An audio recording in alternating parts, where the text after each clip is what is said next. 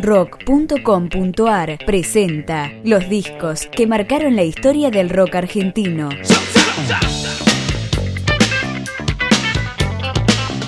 Hoy, el álbum debut de Soda Stereo. Dietético, dietético. 27 de agosto de 1984. La compañía CBS lanza el primer disco de un trío llamado curiosamente Soda Stereo. Por más que tengas dos volúmenes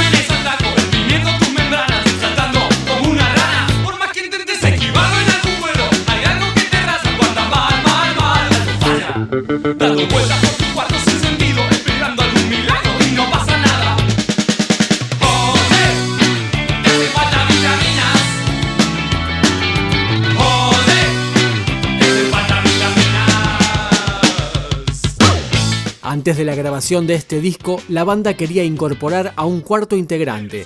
Para el puesto se probaron varios músicos, como Ulises Butrón, Daniel Melero o Eduardo Rogati. El elegido fue Richard Coleman, quien pocas horas antes de su debut decidió finalmente bajarse de la formación. Los Soda tenían dando vueltas un demo que sonaba en el programa de Lalo Mir en Radio del Plata. En ese material, grabado muy precariamente, se incluían Dime Sebastián, Debo Soñar, un tema de Butrón, y ¿Por qué no puedo ser del Jet Set?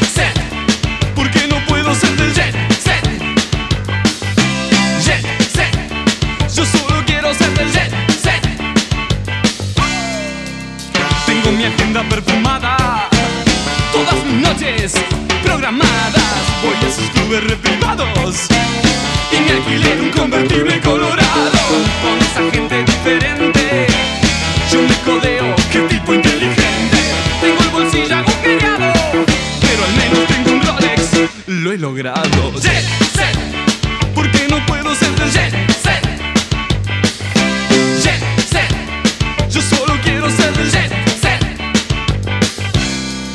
Este trabajo fue grabado durante el año 84, con producción de Federico Moura, el líder de Virus. Su sonido lo emparentó rápidamente con The Police o Television, bandas referentes del New Wave que se expandía desde Gran Bretaña y Estados Unidos.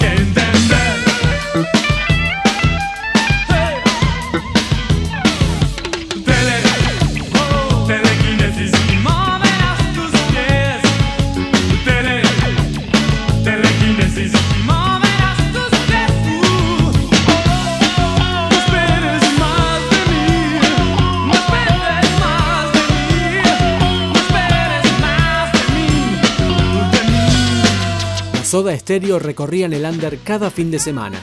Tocaban junto a los Twist, Sumo o Los Encargados en el Cabaret Marabú, el Bar Cero, el Stud Free Pub o en el Café Einstein de Omar Chaván.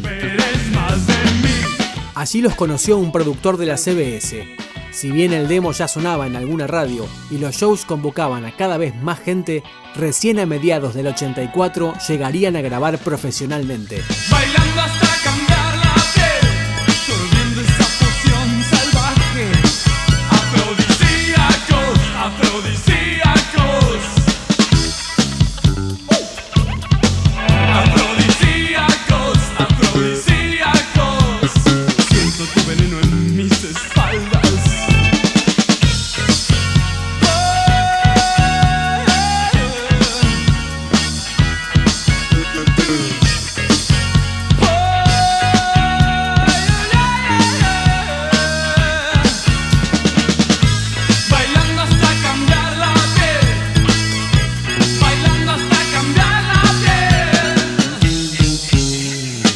Fue en aquellos meses, entre el 83 y el 84, que se gestó el aparente enfrentamiento entre Soda y Sumo.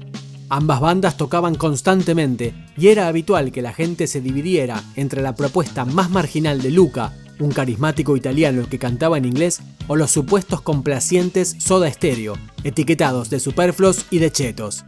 La realidad era otra. Incluso después de un robo, el propio Ricardo Mollo le prestó una guitarra a Cerati.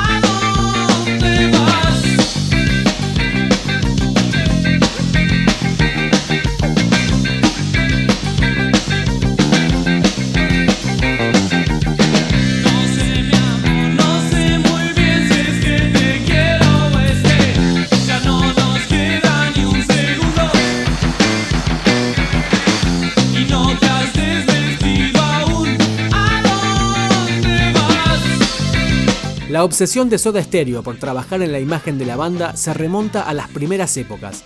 Responsabilidad de Alfredo Lois, compañero de facultad de Gustavo y de Zeta, quien propuso una rareza para la época, la realización de un videoclip. El tema elegido, dietético. Somos un mundo dietético.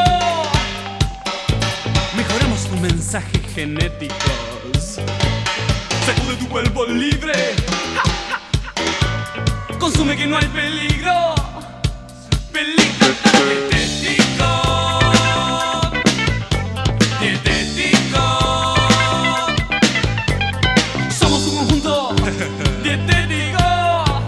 Buscando el paraíso estético. Nuevas mentes descremadas. Sin estas de gimnasia, ya, ya, ya.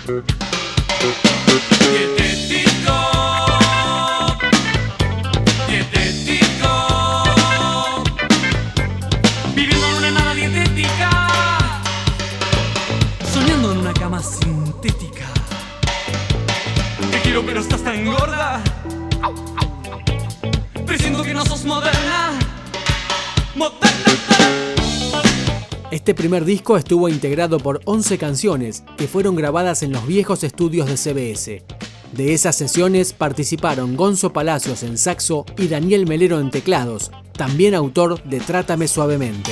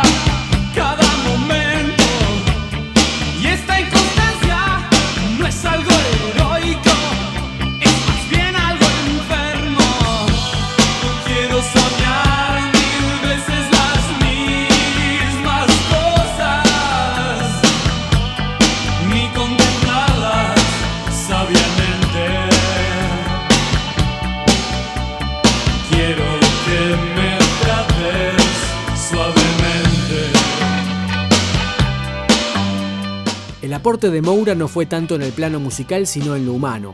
El trío llegó al estudio con prácticamente todos los temas arreglados, así que Federico trabajó más en las voces de Gustavo y fue una garantía para asegurarse de que los técnicos de la compañía entendieran el concepto de la banda. La CBS venía postergando la grabación desde hacía varios meses y realmente no mostraba demasiado interés en la banda. Finalmente, se decidieron a avanzar gracias a la insistencia del manager Carlos Rodríguez Ares. Pero no puedo discutir con ella.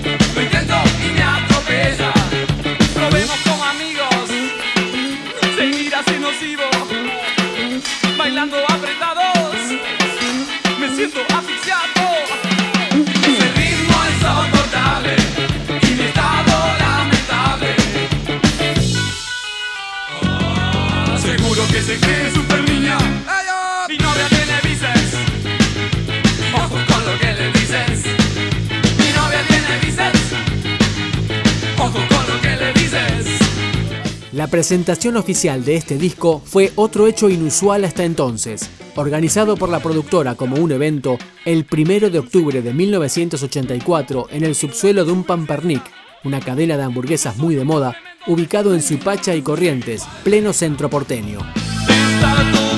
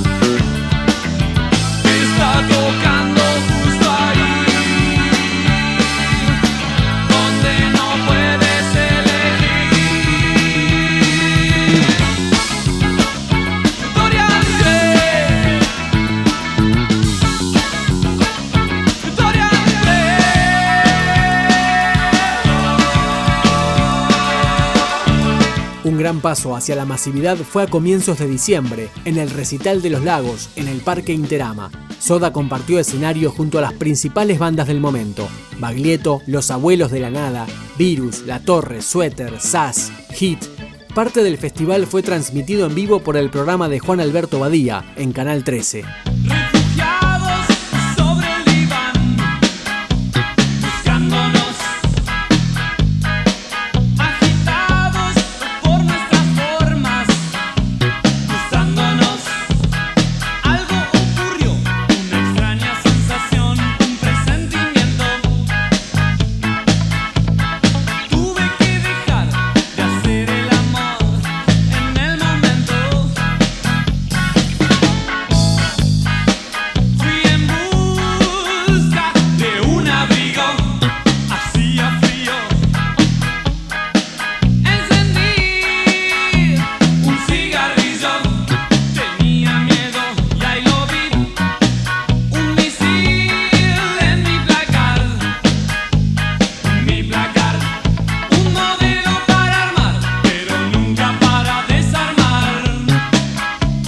Popularidad de la banda aumentaba día a día y finalmente, el 14 de diciembre de ese 1984, llegarían al Teatro Astros para presentar por primera vez en vivo su disco debut. Alfredo Lois imaginó una puesta en escena tan barata como creativa. Pidieron prestados 26 televisores que prendieron fuera de sintonía. Soda Stereo ya se encaminaba hacia una carrera inolvidable.